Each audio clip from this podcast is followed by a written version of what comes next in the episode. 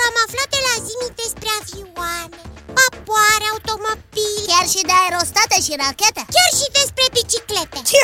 Da, chiar și despre biciclete. Eu am citit undeva că în jurul anului 1500 Leonardo da Vinci a desenat, sau mai bine zis, a făcut un proiect al unui aparat de zbor numit elicopter Tot ce se poate, eu nu am aflat asta Piți, știi ce înseamnă elicopter? Cine nu știe? Este un aparat de zbor Asta am spus și eu, dar ce fel de aparat de zbor? Știu că nu are aripi Ui, mai știu că are elice Și, și, și ce altceva mai știi? Păi mai știu că are elice Așa? Și mai știu că zboară Păi dacă e aparat de zbor, normal că zboară De mare lucru nu prea mai știu e, Trebuie să recunosc că nici eu nu știu mare lucru despre elicoptere Nu știu pe ce principii funcționează Știu doar că nu e avion Și că zboară Păi cam atât știu și eu Da, atunci știi ce? Ce? Nu ne mai rămâne nimic de făcut uh, Decât Totuși. un singur lucru A, da Care? Da, știu Tu eu știi. Dacă zici că știu, atunci știu Ce? Să-l întrebăm pe prietenul care știe tot Pe Zimi tot În regulă, zi tot Da, Iții, pe recepție, ca de obicei. Cred că ai auzit discuția noastră. Așa este, Iții Senzorii mei au fost la datorie. Vorbeați despre elicoptere Pot să vă spun că am inițiat deja secvența de căutare a informațiilor. Atunci poți să ne spui câte ceva despre acest aparat de zbor? Da, Zimi, câteva noțiuni generale. Câteva date despre principiile de funcționare. Uh, Să știi că nu trebuie să intri prea mult în detalii tehnice. Am înțeles Când sunteți gata, pot începe Da, gata, poți începe Zimi tot Te ascultăm Pentru a putea rămâne în aer, avioanele clasice trebuiau să aibă neapărat o mișcare de înaintare. Când aripile înaintează în aer, se generează o forță numită și forță ascensională, care menține avionul în aer. Elicopterul poate rămâne în aer fără acea mișcare de înaintare, prin rotația palelor elicei.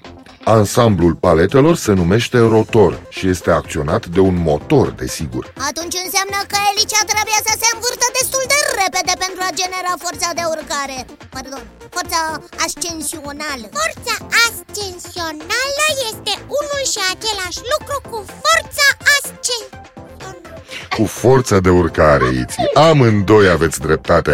Când elicopterul plutește, forța ascensională sau forța de urcare generată de rotor este egală cu greutatea elicopterului. Dacă vrei să ridici elicopterul la o înălțime mai mare, trebuie mărit unghiul de poziție al paletelor. Pilotul elicopterului poate mări simultan unghiul de poziție a tuturor paletelor cu ajutorul unei pârghii de comandă.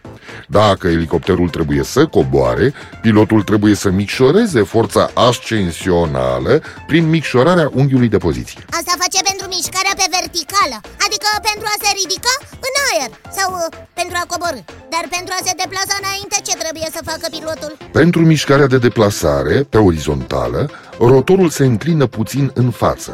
Pentru înclinarea rotorului se mărește unghiul de poziție al paletelor aflate în spatele elicopterului și se micșorează unghiul celor din față.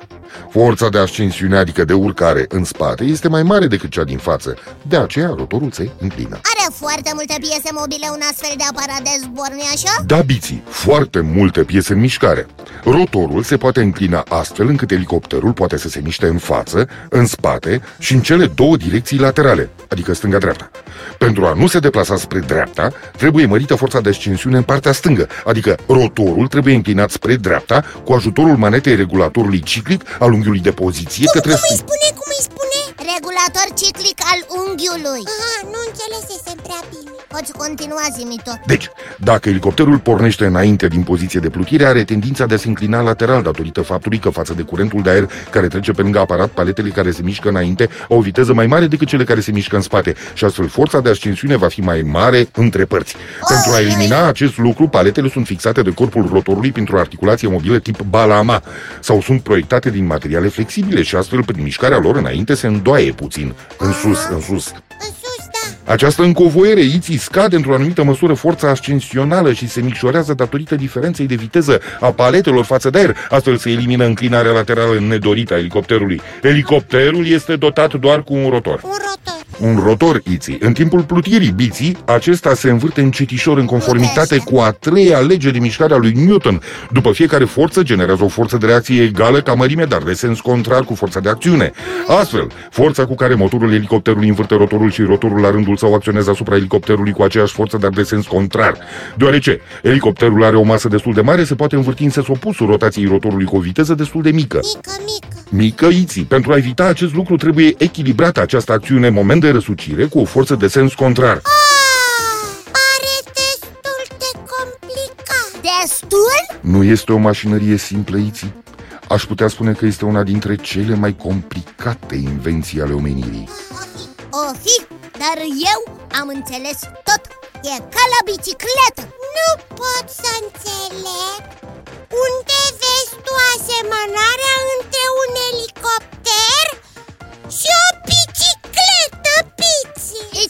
timp acum, dar îți voi explica. Continuă zi tot. Unele elicoptere pot avea două rotoare principale, dar cele mai multe sunt acelea care au numai un rotor principal și unul mai mic. Rotorul de la coadă, egalizator al momentului de răsucire. Acesta produce o forță orizontală în coada elicopterului care echilibrează momentul de răsucire generat de turbina principală și astfel elicopterul nu se mai învârte în stare de plutire. Dacă am înțeles bine, forța de rotație a palelor rotorului principal poate genera o mișcare de răsucire a întregului elicopter, așa că este nevoie de un al doilea rotor, cel mic, din coada elicopterului, care să împiedice această mișcare generând un curent de aer în sens Ai contrar. înțeles foarte bine, Biții. Și am mai înțeles ceva Unghiul palelor rotorului principal poate fi modificat de către pilot pentru a genera o forță ascensională mai mare sau mai mică Din nou, foarte exact, Biții. În schimb, eu nu sunt foarte sigură că am înțeles la fel de exact. Aș putea să-ți explic din nou, Iții. Nu te deranja, E, e, Zimi. tot oricum nu puteam pentru că acumulatorii mei nu mai au energie Așa că va trebui să mă opresc. Lasă aici că-ți voi explica eu încă o dată. Nu te deranja, Piți Eu trebuie să mă retrag pentru reîncărcarea acumulatorilor Așa că vă spun la revedere, Iții La revedere, Biții. La revedere, copii. Ne reauzim data viitoare tot aici la Zimitot Până atunci, voi copii, nu uitați că aștept în continuare întrebările voastre pe adresa zimitot, coada lui maimuță, itibiții.ro Încă o dată la revedere! La revedere, zimi tot! Pici, pici Da, Ziceai că mi mai explici odată?